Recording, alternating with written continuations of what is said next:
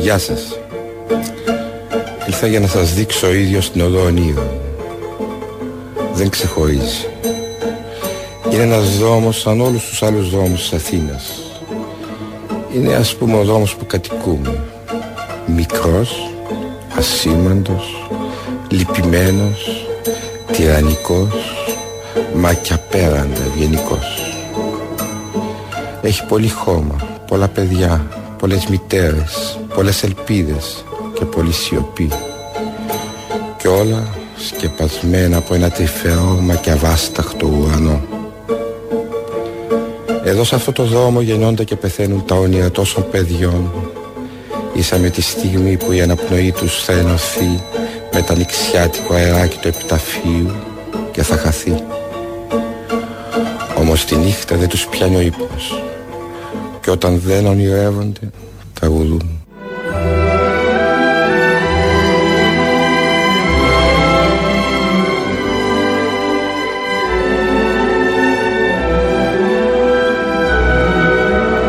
Οδό Ονείρων και ανοιξιάτικο αεράκι του επιταφείου. Ανοιξιάτικο αεράκι έχουμε, επιτάφιο δεν έχουμε. Και αυτή την παράξενη εποχή που ζούμε, η απουσία φέτος του επιταφείου την κάνει ακόμη πιο παράξενη. Να σας πω την αλήθεια, δεν πιστεύω σε κανένα Θεό δικό μας Θεό ή Θεό των άλλων. Πιστεύω στις δυνάμεις των ανθρώπων και λατρεύω τις αδυναμίες των ανθρώπων. Οι δυνάμεις μπορούν να κινήσουν γη και ουρανό, να φτιάξουν θεούς. Οι αδυναμίες πάλι εφευρίσκουν διαβόλους, μπας και φοβηθούν. Δεν πιστεύω σε κανένα Θεό, αλλά δεν μπορώ να φανταστώ την Ελλάδα χωρίς το ανοιξιάτικο αεράκι του επιταφείου που μόλις ακούσαμε από τον Μάνο Χατζηδάκη. Δεν μπορώ να φανταστώ ότι θα ζω σε μια Ελλάδα χωρίς το θλιμμένο μεσημέρι της Μεγάλης Παρασκευής χωρίς την καθιερωμένη βόλτα, για εμάς τους Αθηναίους, στα στενά της πλάκας με τις μυρωδιές από τα κεριά και τα λουλούδια των εκκλησιών, χωρίς το φωτισμένο επιτάφιο το βράδυ, με τα χιλιάδες κεριά εκεί στα χέρια των ανθρώπων. Δεν μπορώ να φανταστώ την Ελλάδα χωρίς τους περίβολους των μοναστηριών. Δεν μπορώ να φανταστώ αυτόν τον τόπο χωρίς τους μπλε τρούλους από τις εκκλησίες, τις ανεμοδαρμένες κυκλάδες, ούτε μπορώ να τη φανταστώ χωρίς τα λευκά ξοκλήρσια του προφήτη Λία σε κάθε λογή σύψωμα. Πάντα τα βλέπω και πάντα σκέφτομαι πώς τους ήρθε η ιδέα σε αυτούς τους κατοίκους να σκαρφαλώσουν εκεί πάνω στα βουνά για να φτιάξουν ένα εκκλησάκι για να γιορτάζει μια φορά το χρόνο, τον Ιούλιο. Πώς κουβάλισαν τα υλικά, πόσο καιρό τους πήρε, ποιος το σχεδίασε, κάτι τέτοιες λεπτομέρειες χαζές. Τι πίστη, τι θέληση και πόση δύναμη συμπυκνώνει αυτό το λευκό εκκλησάκι. Και πόση αδυναμία. Δεν μπορώ να φανταστώ την Ελλάδα χωρίς όλα αυτά και κυρίως δεν μπορώ να φανταστώ να μην είναι και δική μου οι ύμνοι και οι μελωδίες των παθών.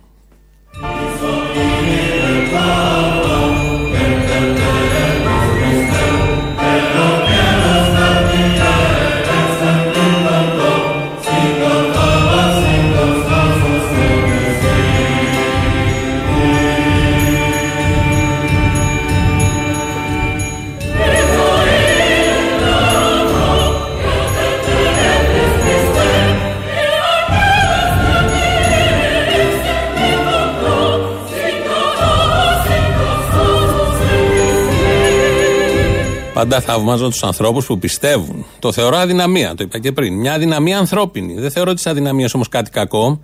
Είπαμε τι λατρεύω. Άνθρωποι χωρίς αδυναμίες δεν είναι άνθρωποι. Έχω και εγώ τέτοιες, πάρα πολλές. Τις διαχειρίζομαι, αν τις διαχειρίζομαι, με άλλο τρόπο, διαφορετικό. Μάλλον αυτές με διαχειρίζονται με άλλο τρόπο διαφορετικό, αλλά δεν τις παρούσει. Δεν θέλω να αλλάξω τα πιστεύω των άλλων, ούτε να επέμβω σε αυτά. Άγωνη διαδικασία δεν έχει κανένα απολύτως νόημα. Στέκομαι όμως με σεβασμό στον άνθρωπο που μετατρέπει την αδυναμία του σε δυνατή πίστη. Δεν εννοώ τους έξαλλους τρισκόληπτου, αυτούς που βλέπουμε να ρουλιάζουν τις διοικητικές αρχές του μηχανισμού της Εκκλησίας, τους θεομπαίχτες πολιτικούς, όχι αυτούς.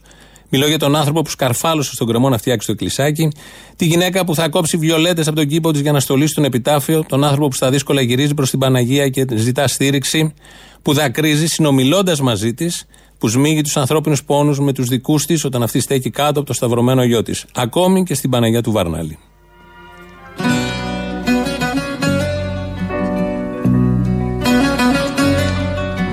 Πού να σε κρύψω γιώκα μου να μη σε φτάνουν οι κακοί σε ποιο νησί του ωκεανού σε ποια κορφή ερημική δεν θα σε μάθω να μιλάς και τα δικό φωνάξεις. Ξέρω πως θα έχεις την καρδιά τόσο καλή τόσο γλυκή που με στα βρόχια της οργής τα χιά τα χιά να σπαράξεις τα χιά τα χιά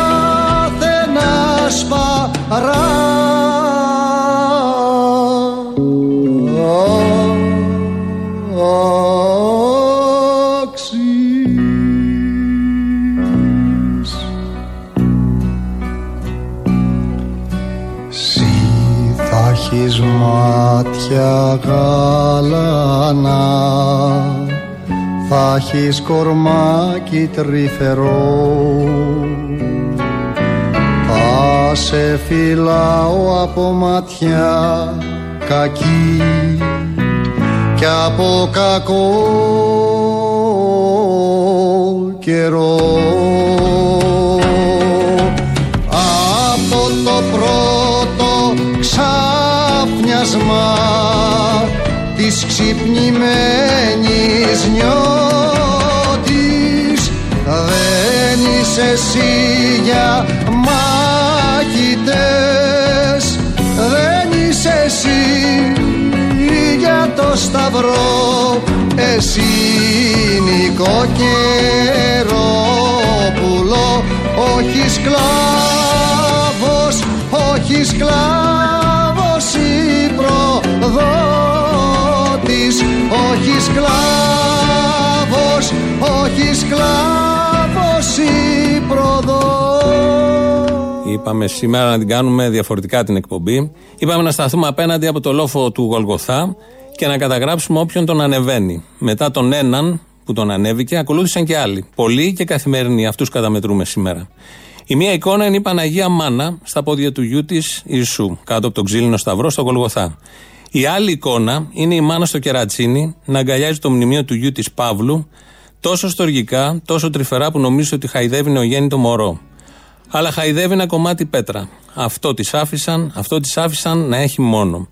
Αν υπάρχει σύγχρονος Γολγοθάς, σίγουρα η μαύρη φιγούρα που θα δούμε να τον ανεβαίνει καθημερινά είναι η Μάγδα Φίσα. Ε, σε κάποια στιγμή μπαίνει ανάποδα το αυτοκίνητο και βγαίνει και έτσι απλά τον μαχαιρώνει. Ο ίδιος ο Παύλος του υπέδειξε το δολοφόνο. Γιατί πήγαν να πιάσουν τον Παύλο. Και λέει: Τι κάνετε, εμένα. Βλέπει στα πρόσωπά τους ότι δεν υπάρχει ίχνος μετάνοια.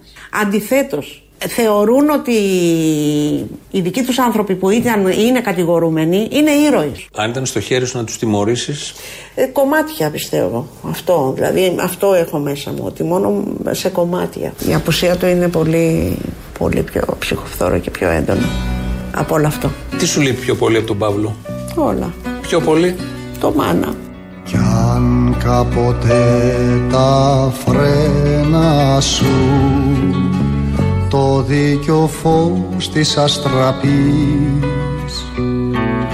Κι αν η αλήθεια σου χτυπήσουνε παιδάκι μου να μην τα πεις.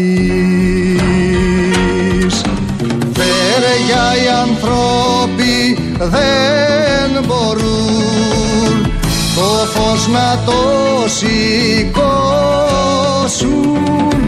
Δεν είναι αλήθεια πιο χρυσή. Σαν την αλήθεια της σιωπής χίλιες φορές να γεννηθείς. Τόσες, σε σταυρώσουν τόσες, τόσες θα σε σταυρώσουν.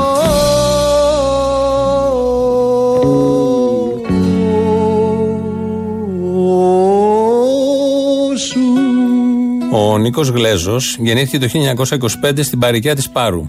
Ήταν γιος της Παριανής δασκάλας Ανδρομάχης Ναυπλιώτη και του ναξιώτη δημοσιογράφου Νίκου Γλέζο από την Απίρανθο.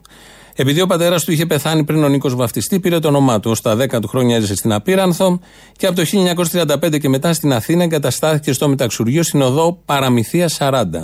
Το 1942 έγινε μέλος της ΟΚΝΕ, του ΕΑΜ Νέων και αργότερα της ΕΠΟΝ. Κατά τη διάρκεια της κατοχής συμμετείχε σε αντιστασιακές πράξεις, συνελήφθη στις 13 Απρίλη 1944, ύστερα από προδοσία και φυλακίστηκε στο στρατόπεδο συγκέντρωσης Χαϊδαρίου. Στις 10 Μαου 1944 εκτελέστηκε στην Κεσαριανή μαζί με άλλους 91 αγωνιστές, ανάμεσά στους οποίους και 10 γυναίκες. Παραμένουμε στο ίδιο θέμα, αυτό που σας έχουμε πει και πριν. Μάνα Παναγία που τη σκοτώνουν το παιδί. Άφησε ένα σημείωμα ο Νίκος Γλέζος, ο αδερφός του Μανώλη Γλέζου, όπως έκαναν τότε όλοι οι εκτελεσμένοι και γράφει τα εξής. 15 44. Αγαπητή μητέρα, σας φιλώ. Χαιρετισμούς. Σήμερα πάω για εκτέλεση πέφτοντας για τον ελληνικό λαό. Γλέζος Νίκος, παραμυθία 40. Όταν πήγανε το σημείωμα, δηλαδή τη φόδρα του σκούφου του αδερφού μου στη μάνα μου, δεν το πίστευε. Δεν πίστευε η μάνα μου ότι εκτελέστηκε. Νόμιζε ότι τον πήγανε στη Γερμανία. Και γι' αυτό όταν μετά τη λήξη του πολέμου γυρνούσαν οι εχμάλωτοι από τη Γερμανία κάθε μέρα πήγαινε στο σταθμό Λαρίσης είχε τη φωτογραφία του Νίκου και έλεγε στους στρατιώτες τους εχμαλώτους που είχαν από εκεί το γνώρισες αυτόν, το γνώρισες αυτό ο Λιμερής που ερχόταν τα τρένα έκανε αυτή τη δουλειά έκανε αυτή τη δουλειά και δεν με, δεν με πίστευε που της έλεγα μάνα τον Νίκο τον εκτελέσανε, το γράφει στο σημείωμα. Λέει νόμιζε ότι τον εκτελέσανε, τον πάνε για εκτέλεση. Και γι' αυτό όταν άρχισε η εκταφή των, νε, των νεκρών είχα πάει και είχα πάρει και τη μάνα μου μαζί. Και τη μάνα μου και την αδερφή μου. Και αρχίζαμε και κοιτάγαμε κι εμείς τα οστά των νεκρών. Κάποια στιγμή η μάνα μου βλέπει μια λουρίδα και γνώρισε ότι είναι η λουρίδα του παντελιού του Νίκου. Και ύστερα από λίγο, επειδή το ποδάρι του το είχαν σπάσει οι Γερμανοί σε μια σύγκρουση με μοτοσυκλέτα, βλέπει και το σπασμένο ποδάρι. Και έρχεται και με πιάνει και μου λέει, πες μου την αλήθεια, ζει ή πέθανε; Η αλήθεια είναι εδώ, έχει πεθάνει. Και μπίζει μια κραυγή και σκύβει και πιάνει τα κόκαλα και τα φύλαγε. Φύλαγε τα κόκαλα. Τα κόκαλα του παιδιού της. Και από τότε πίστεψε πια πως ο Νίκος είναι νεκρός. Είναι 12 το βράδυ και όπως λένε όλοι οι μύθοι, τα φαντάσματα ξυπνάνε από κάποιο παραμύθι. Που φτερά στα σύννεφα πετούν και απειλούν. Απροστάτευτες παρέες ψάχνουν πάντοτε να βρουν. Λένε είναι οι ψυχές που δεν έχουν ησυχάσει. Κάποιο πνεύμα ξεχασμένο που τον δρόμο έχει χάσει. Σκιά πάνω στον τοίχο, κάτι πίσω από την κουρτίνα. Ήχος σαν κραυγή που έρχεται από την κουζίνα. Κάποιοι πάλι κοροϊδεύουν, δεν πιστεύουν πως υπάρχουν. Άλλοι φοβούνται μήπως πεθάνουν από το φόβο τους αν θα έρθουν. Και όταν στον τοίχο το εκρεμές 12 φορές χτυπήσει. Το σώμα παραλύει και η καρδιά θα σταματήσει. Με παραμύθια μεγαλώνουν μεγάλοι και μικροί. Στα σκοτεινά τα παραμύθια αντέχουν μόνο οι τολμηροί. Μη με ρωτήσεις να σου πω τι πιστεύω για όλα αυτά. Κλείσε τα μάτια και ανέβα μοναχός σου τα σκαλιά. Λένε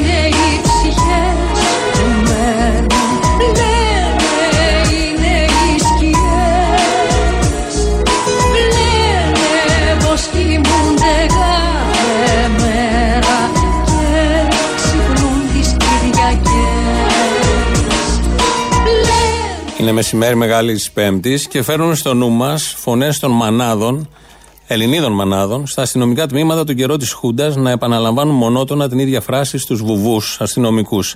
Θέλω να δω το παιδί μου, πού έχετε το παιδί μου. Αντιχούσε αυτή η φράση πολλές φορές στα αστυνομικά τμήματα εκείνης της εποχής. Μια τέτοια μάνα ήταν η Γεωργία Δελιγιάννη Αναστασιάδη, η οποία όταν παρέλαβε τα ματωμένα ρούχα του γιού της από την ασφάλεια, έγραψε ένα ποίημα που το ονόμασε Θρήνο. Και όλες τις γης ιοχές δαγκώνουν τα σπλάχνα μου μέσα από το πείμα, ένας στίχος. Αυτή την περιγραφή διάλεξε για αυτό που ένιωσε όταν πήρε τα ματωμένα ρούχα του γιού της. Το ακούμε από τη Φωτεινή Βελεσιώτου όταν σε μια παράστασή της το τραγούδισε καπέλα. Ο πόνος λόγια δεν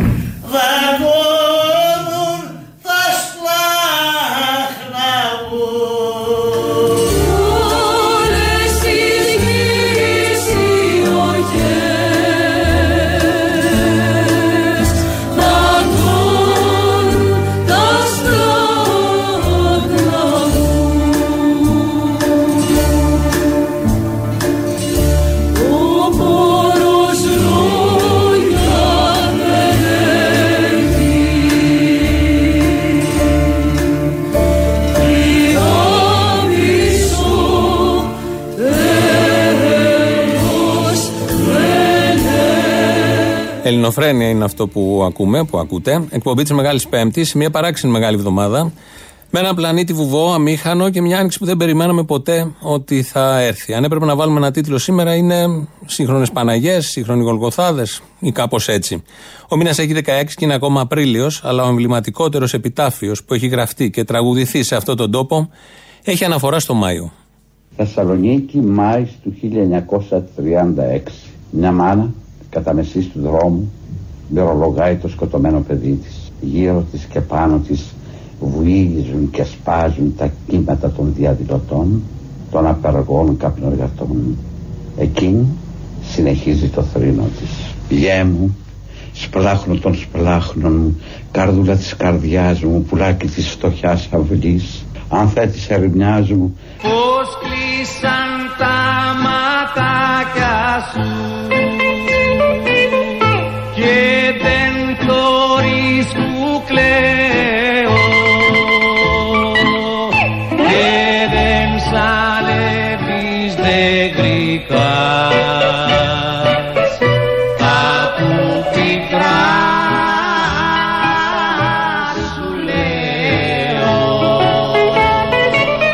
Φίλω το παγωμένο σου χυλάκι που σωπαίνει κι είναι σαν να μου θύμωσε και σφαλιωμένο μένει. Μέρα Μαγιού μου μισέψες Μέρα Μαγιού σε χάνω. Ανοίξιγε που αγάπαγες κι ανέβαινες απάνω. Στο λιακωτό και κοίταζες και δίχως να χορταίνεις άρμεγες με τα μάτια σου το φως της οικουμένης άρμεγες με τα μάτια σου το φως της οικουμένης Πάμε λίγο πιο νότια. Στη χώρα τους, ο Γολγοθάς είναι μέσα στην κουζίνα του σπιτιού τους. Ή μέσα στο καθιστικό, ή στην αυλή τους, και όπου μπορεί να πέσει μια βόμβα, ένας πύραυλος. Στη χώρα τους δεν σταυρώνονται, διαμελίζονται, ακροτηριάζονται, κομματιάζονται και πεθαίνουν από αιμορραγία. Στη χώρα τους, στη Συρία, το Ιράκ, την Παλαιστίνη, κάθε εβδομάδα είναι μεγάλη. Οι κυνηγημένοι πήραν τα μωρά και τα αναγκαία και έφυγαν. Έτρεξαν, περπάτησαν, πέρασαν σύνορα, ξαναπέρασαν σύνορα, νύχτωσαν, ξημέρωσαν, πλήρωσαν το δουλέμπορο και κάποια στιγμή με τη βάρκα και το πορτοκαλί σωσίβιο έφτασαν στην Ευρώπη. Ο πρόσφυγας από τη Συρία, ένα νέο παιδί, μόλις πατάει το πόδι του σε κάποιο από τα δικά μας νησιά, στεριά δηλαδή, αρχίζει το τραγούδι. Τι λέει το τραγούδι; Αχ, θάλασσα, δώσε μας αγάπη. Κοίτα τι μας συνέβη. Μη στέλνεις τα κύματά σου εναντίον μας. Είμαστε Σύριοι. Στο ορκίζομαι, η ιστορία μας είναι λυπητερή. Δεν θα το πιστέψεις, αλλά τα δάκρυά μας μπορούν και σένα να πνίξουν. Τόσο πολύ κλάψαμε. Υπάρχουν παιδιά στις βάρκες που είναι οι αναμνήσεις μας. Είναι οι ζωές μας σε αυτές τις βάρκες. Αχ, θάλασσα, άσε τα κύματά σου να μα λυπηθούν και να μα φροντίσουν σαν μητέρα. يا بحر عطفك علينا علينا علينا فوقك بالصار بنا بنا بنا لا تسلط غدرك اهدى وخلي امواجك حنينا لك احنا السوريين احنا يا حبيبي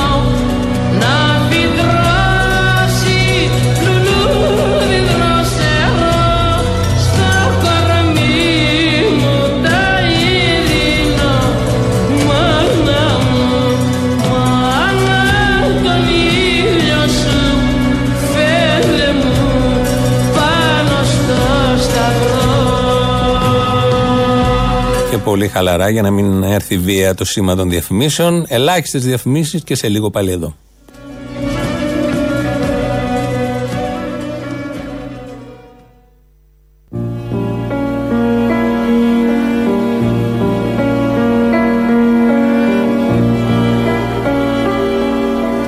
Εδώ Ελληνοφρένια, Μεγάλη Πέμπτη του 2020. Αύριο είναι Μεγάλη Παρασκευή. Ένας ιδιαίτερος επιτάφιος, αν υπάρχει αυτή η φράση, που θυμάμαι είναι σε ένα μοναστήρι της Βιωτίας μεσημέρι και ένας άλλος ακόμη πιο ιδιαίτερος είναι σε νεκροταφείο.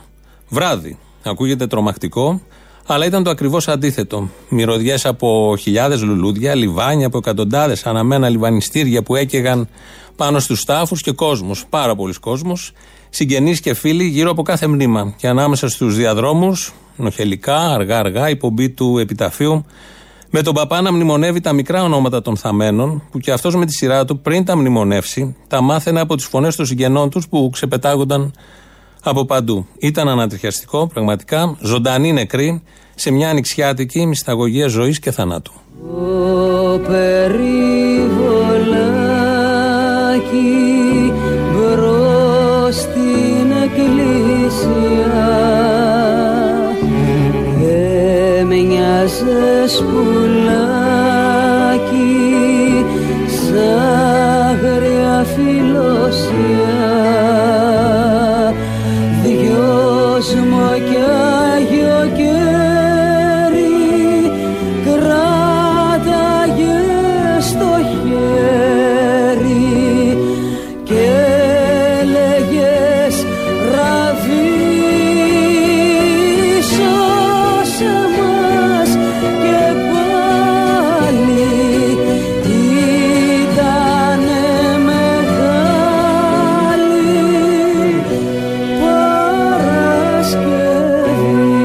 Όπως όλοι ξέρουμε και έχουμε δει στις εικόνες και στα βιβλία, ο Γολγοθά ήταν ανηφορικός, όπως και η σκάλα των δακρύων.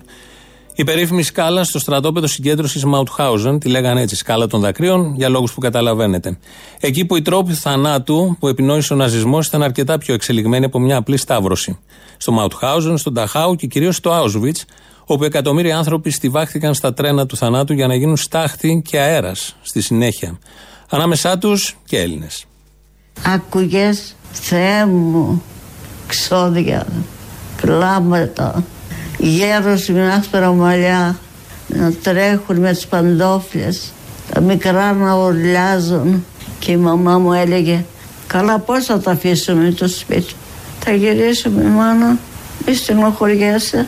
Ο διωγμός αυτός παιδιά ήτανε το κάτι άλλο. Μας ανετοιμάσανε, μας βάλαν σε φορτηγά αυτοκίνητα, άλλα ανοιχτά και άλλα κλειστά και πήραμε το δρόμο της καταστροφής. Παιδιά δεν μπορώ να περιγράψω. Δεν μπορώ, μου είναι αδύνατον. Γιατί Θεέ μου, γιατί, τι κάναμε; Ένας Θεός είναι για όλους. Γιατί μας πονάνε τόσο πολύ; Φτάσαμε στο Auschwitz. Τους γονείς τους έβαλαν όλους σε αυτοκίνητα άλλα. Άντρες, παιδιά, τα αυτοκίνητα γεμάτα έφυγαν. Δεν ξανά είδαμε κανέναν. Από τότε δεν έχω κανέναν. Ούτε μάνα, ούτε αδέρφια, ούτε κανέναν. Νύχτες κι άλλες νύχτες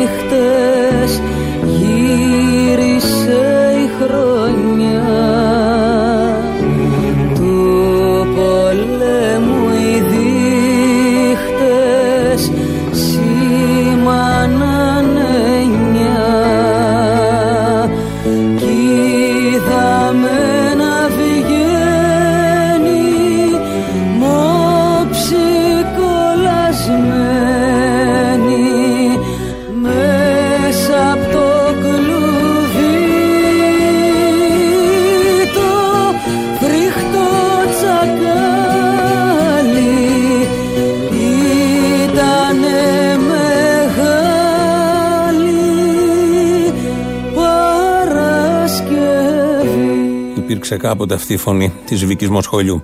Την κυρία Μαρία Σιδέρη την γνωρίσαμε πριν 1,5 χρόνο. Καταδικάστηκε μετά τον πόλεμο σε θάνατο για τον αγώνα της κατά των ναζί κατακτητών και των ντόπιων εδώ συνεργατών δοσιλόγων. Φυλακίστηκε μετά τον πόλεμο στις φυλακές Αβέροφ στο κελί των μελοθανάτων. Όχι σε κανονικό κελί, κελί μελοθανάτων. Σε ένα γολγοθά που κράταγε μήνες, περιμένοντας κάθε μέρα να είναι αυτή που το όνομά της θα διαβαστεί από το φρουρό για να εγκαταλείψει το κελί, να αποχαιρετήσει συναγωνίστριες και να στηθεί την επόμενη το πρωί στο εκτελεστικό απόσπασμα. Αυτό το Γολγοθά μας περιγράφει σε συνέντευξη που μας είχε δώσει. Όμως μετά μάθαμε ότι κάτι θα γίνει. Κάποια είναι για εκτέλεση. Δεν ξέραμε όμως πια, δε- δεν πήγαινε το μυαλό μας στην Λαμπρινή.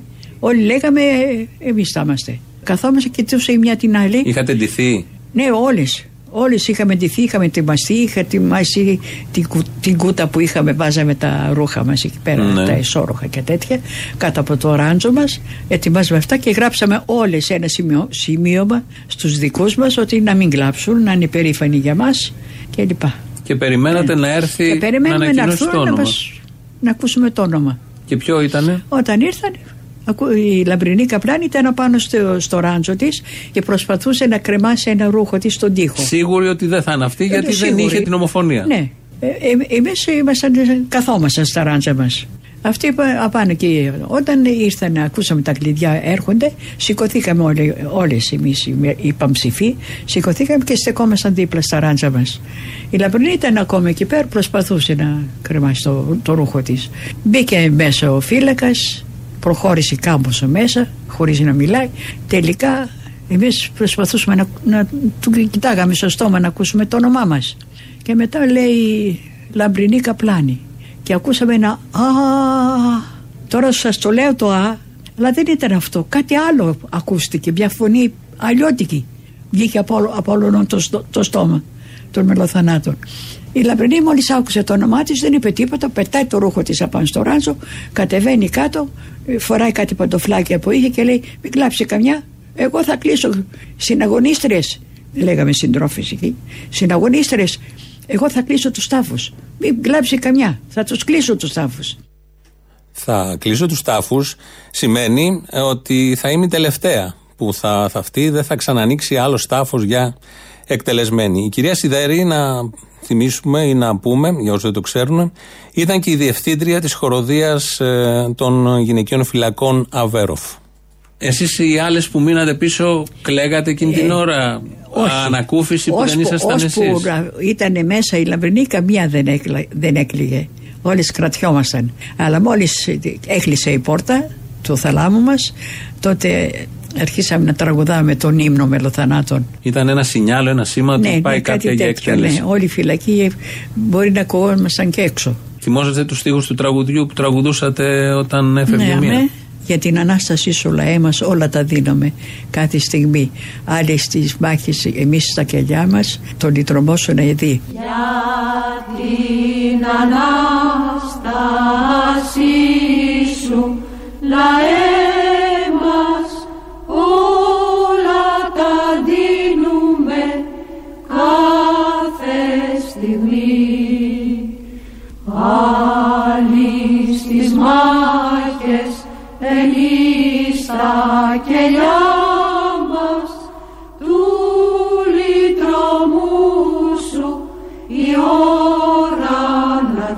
Και ο δικηγόρος μας ακόμα και εκείνος μας έλεγε να υπογράψουμε να, να ελωτώσουμε την ποινή, την ποινή μας. Και; Καμιά δεν έκανε δήλωση. Με καμιά μελοθαρατή δεν έκανε. Καμιά δεν μελοθαρατή. περνούσε από το μυαλό, δεν είχε περάσει από το μυαλό να κερδίσω τη ζωή μου. Είμαι νέος άνθρωπος να ζήσω. Όχι. Γιατί; Γιατί πονούσε με αυτούς που πήγανε. Και κάθε τόσο μας παίρνουν και μία αύριο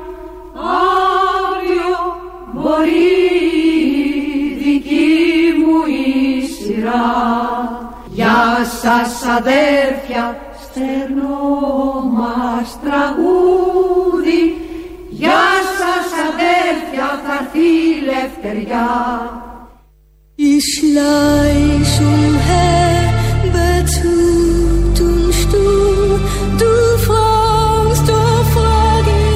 Στις 3 Μαρτίου 1991, τέσσερις αστυνομικοί στο Λος Άντζελες σταμάτησαν το αυτοκίνητο του μαύρου Ρόντνεϊ Κίνγκ. Οι τέσσερις αστυνομικοί χτύπησαν τον Κίνγκ με ε, κλομπ, τον κλώτσησαν δεκάδες φορές και του επιτέθηκαν και με το ηλεκτρικό πιστόλι, το περίφημο Taser. Ο Κίνγκ διακομίστηκε στο νοσοκομείο με σοβαρά τραύματα και χρειάστηκε πολύωρο χειρουργείο από τον ξυλοδαρμό αυτό. Ο Κίνγκ έμεινε με μόνιμα εγκεφαλικά τραύματα. Ένας κάτοικος όμως της περιοχής ε, κατέγραφε όλο αυτό το γεγονός με την βιντεοκάμερά του τότε. Το βίντεο έγινε viral, θα μπορούσαμε να πούμε με τους σημερινούς όρους. Συγκλώνησε τους πάντες σε όλο τον κόσμο και κυρίως στην Αμερική και στη Μαύρη Αμερική. Ένα χρόνο μετά έγινε η δίκη, αλλά το δικαστήριο αθώωσε τους τέσσερις αστυνομικούς. Οι οργοί, αν θυμόσαστε, των μαύρων της Αμερικής ξεχύλισε, ξέσπασαν τρομακτικά επεισόδια με νεκρούς και καταστροφές. 81 δευτερόλεπτα διαρκεί το βίντεο του ξυλοδαρμού και μέσα σε αυτό ακούγονται 56 χτύπη, όσα και τα χτυπήματα στο κορμί του Ρόντνεϊ Κίνγκ. being hit 56 times in 81 seconds with batons. We saw it with our own eyes. It was on video. Just as we saw the missiles over Baghdad or the murders in Tiananmen Square, so we saw four police beating Rodney King. It was clear cut. 56 times in 81 seconds. Something like this. Pow, pow, pow, pow, pow, pow, pow, pow, pow, pow, pow, pow, pow, pow, pow, pow, pow, pow,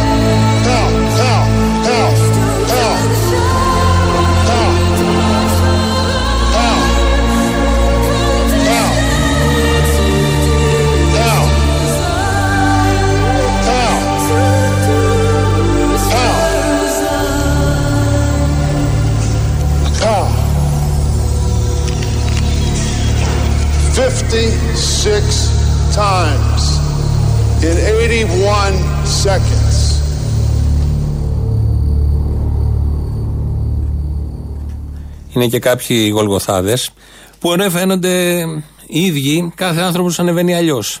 Είναι να μην σε χτυπήσει ο ιός. Ε, ιός, ίσως χειρότερος του κορονοϊού, που χτυπάει κυρίως όσους έχουν γνωστά υποκειμένα νοσήματα. Θα καταλάβετε. Δεν σε σκοτώνει, αλλά σε ταλαιπωρεί. Μόνη θεραπεία για αυτή την νόσο είναι τα ταβάνια. Και αυτό επειδή δεν υπάρχουν αρκετές μεθ για αυτόν τον ιό. Για την ακρίβεια δεν υπάρχει καμία μεθ για αυτόν τον ιό, αν και η νόσος είναι βαριά και μεταδίδεται κυρίως με το βλέμμα.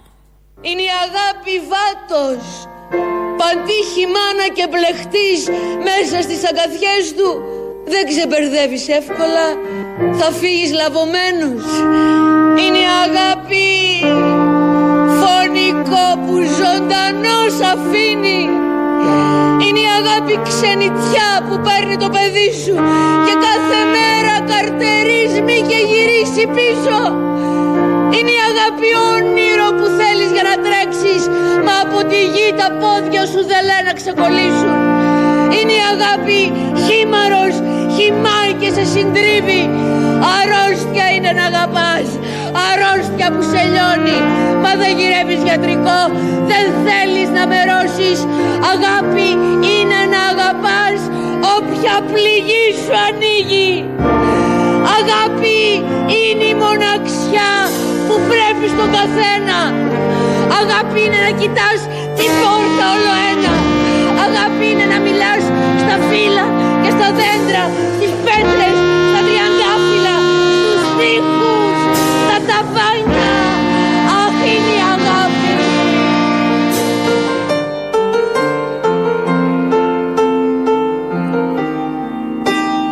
Και τώρα πρέπει να βρω δύο λόγια να σου πω. Τις βρήκα έτοιμες τις λέξεις. Δεν έφτιαξα καμία μόνη μου. Αυτό είναι άδικο για σένα. Θέλω να βρω κάτι που να είναι μόνο για σένα. Να μην χωράνε μέσα τόσοι και τόσοι. Δεν ήσουν σαν τόσους και τόσους. Δεν θέλω να σε ντύσω με φορεμένα ρούχα, φθαρμένους αγκώνες και γόνατα. Θα είναι σαν να σε ντύνω με λυγίσματα. Σαν να προδίδω πως εγώ τουλάχιστον σε είχα δει να κλαις. Γιατί να τους το πω; Θα καίγονται να μάθουν πως ήσουν ίδιος με εκείνους. Πως δεν ήσουν δά και κάτι διαφορετικό. Δεν θα τους αφήσω να σε θυμούνται στα μέτρα τους. Αν δεν πονάνε κάθε φορά. Αν δεν τους σκοτώνει που δεν σε έζησαν. Που δεν ήταν εκείνοι αυτό που ήμουν εγώ για σένα. Που δεν θα γίνουν ποτέ αυτό που σου εσύ για μένα. Ας μη σε θυμούνται καθόλου.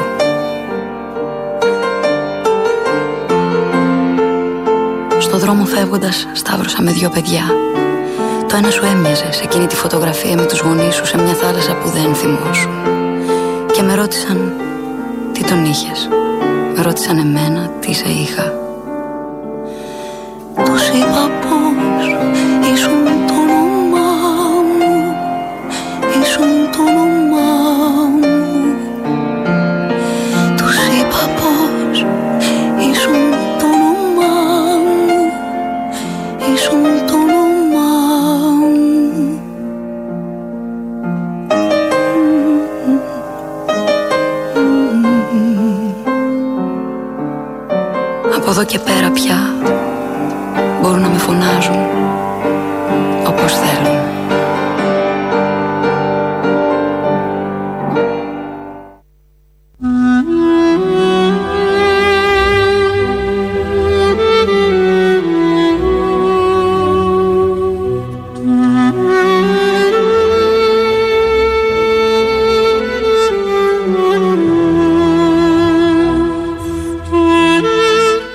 Μεγάλη Πέμπτη σήμερα του 2020 με έναν πλανήτη να καταγράφει αμήχανος και φοβισμένος, κρούσματα και νεκρούς, εμείς εδώ κάθε απόγευμα, με τους ελληνικούς δρόμους άδειους και του πλανήτη, τους δρόμους άδειους, πρωτοφανής εικόνα, με μια πασχαλιά γκρι, εδώ για τα ελληνικά δεδομένα, με απογοητεύσεις πάρα πολλές, φόβους, με απορίες και μαύρες σκέψεις για το μέλλον και το ατομικό και το κοινωνικό, κυρίως για την περίφημη μετά κορονοϊού εποχή.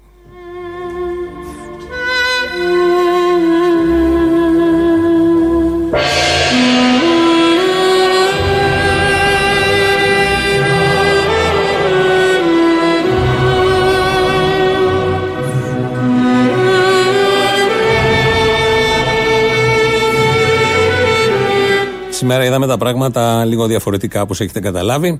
Ε, σταθήκαμε απέναντι από τον Γολγοθά και καταγράψαμε ποιος τον ανεβαίνει. Προφανώς είναι πάρα πολύ. Μέσα σε μια ώρα αυτούς χωρέσαμε. Ε, και θα χωρέσουμε και άλλους. Δεν τον ανέβηκε μόνο ένας κάποτε. Μετά από αυτόν, όπως είπαμε, καθημερινά αρκετοί τον ανεβαίνουν. Με ανοιξιάτικο φως ή παγωμένο αέρα. Αυτοί ανεβαίνουν. Με ή χωρίς σταυρό, με ή χωρίς ελπίδα, με οικονομική κρίση σκέτη ή με οικονομική κρίση με κορονοϊό. Δεν έχει σημασία. Σημασία έχει ότι αυτοί που τον ανεβαίνουν δεν λιγοστεύουν. Όταν πρώτο ξεκίνησα εδώ τη δουλειά, το μόνο μου άγχος ήταν η παραγωγή της επόμενης μέρας. Να προλάβουμε να καλύψουμε τους πελάτες μας. Τώρα το άγχος μας είναι το αν θα έχουμε δουλειά την επόμενη μέρα. Έλα, θα σε ειδοποιήσουμε, έλα, θα σε ειδοποιήσουμε. Εγώ κάθε μέρα στέλνουμε 200 βιογραφικά. Και τι; Δεν μπορώ να βρω δουλειά πουθενά. Όλοι λένε ότι είμαι μεγάλος, ότι δεν αξίζω. Πριν μια εβδομάδα μετακόμισα από το σπίτι μου, μένω με, με τους γονείς μου. Η γυναίκα μου δουλεύει για 370 ευρώ και δεν ξέρω πού θα οδηγήσει. Θέλω να κάνω ένα παιδάκι και δεν μπορώ. Είμαι δύο χρόνια παντρεμένος και δεν ξέρω τι θα γίνει.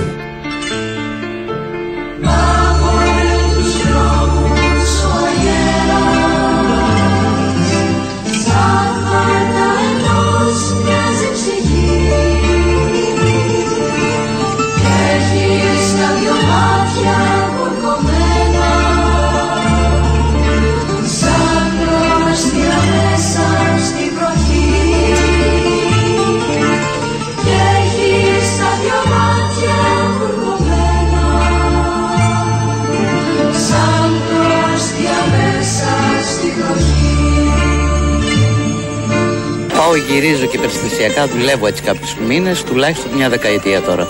Από τα 40 και μετά να υπάρχει σοβαρό πρόβλημα. Είναι δύσκολα τα πράγματα. Το είπαμε. Ένας θα δουλεύει σε κάθε σπίτι. Είμαι 47 χρονών και αισθάνομαι άχρηστο στην κοινωνία. Εντελώς άχρηστος όμως. Σαν να μην υπάρχω, σαν να είμαι εις βάρος κοινωνίας.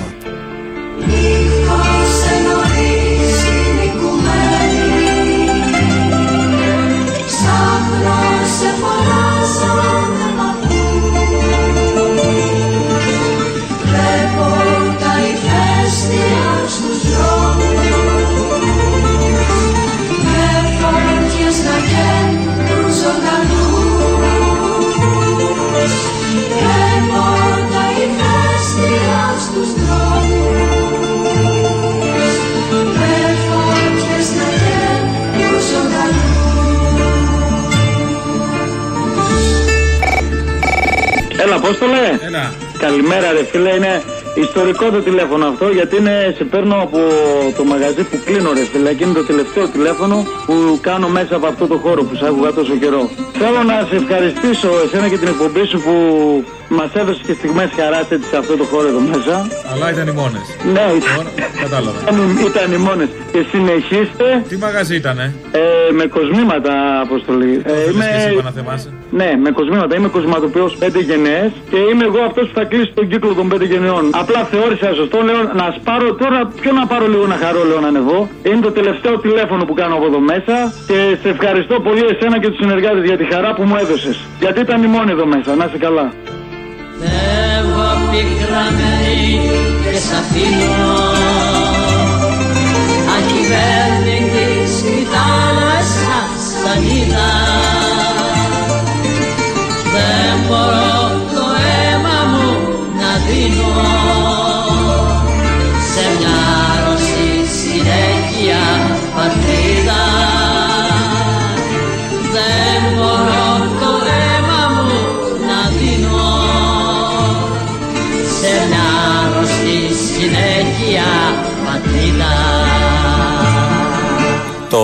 Το «Ω γλυκή μου air» είναι ο ύμνος θρήνος για το χαμό, για το θάνατο, για το τέλος της ζωής.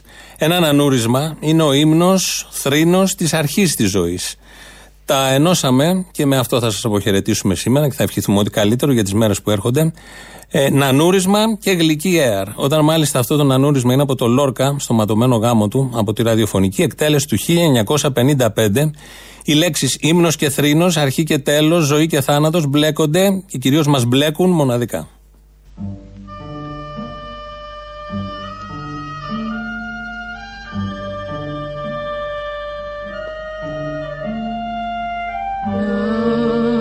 Νάνι το παιδί μου Νάνι που δεν ήθελε νερό τ' άλογο μας το μεγάλο Νάνι το γαρούφαλό μου που δεν ήθελε να πιει τ' άλογο μας το μεγάλο Νάνι την τριανταφυλλιά μου που τη γης δακρυοποτίζει τ' άλογο μας το καλό. Ήτανε ταχνό του αχίλι με χρυσόμυγες γιωμάτο και δεν μπόρεσε να ανέβει στο χορταριασμένο νόχτο. Μόνο μια φορά σαν είδε τα αντριωμένα τα βουνά εχλιμίντρισε και χάθη στα νερά τα σκοτεινά. Αχ που πήγες άλογο μου που δεν ήθελες να πιείς Αχ, μαράζει μες στο χιόνι, άλογο της χαραυγής. Μην έρχεσαι, σταμάτα το παραθύρι κλείστο με φιλοσιές ονείρου, μόνιρα φιλοσιάς. Κοιμάται το παιδάκι μου, Σωπαίνει το μωρό μου, άλογο το παιδάκι μου έχει προσκεφαλάκι. έχει κούνια σιδερένια. Πάπλωμα μεταξωτό. Νάνι, το μικρό μου νάνι. Κοιμάται το αγγελάκι μου. Το μικρό μου νάνι το γαρούφαλο μου που δεν ήθελε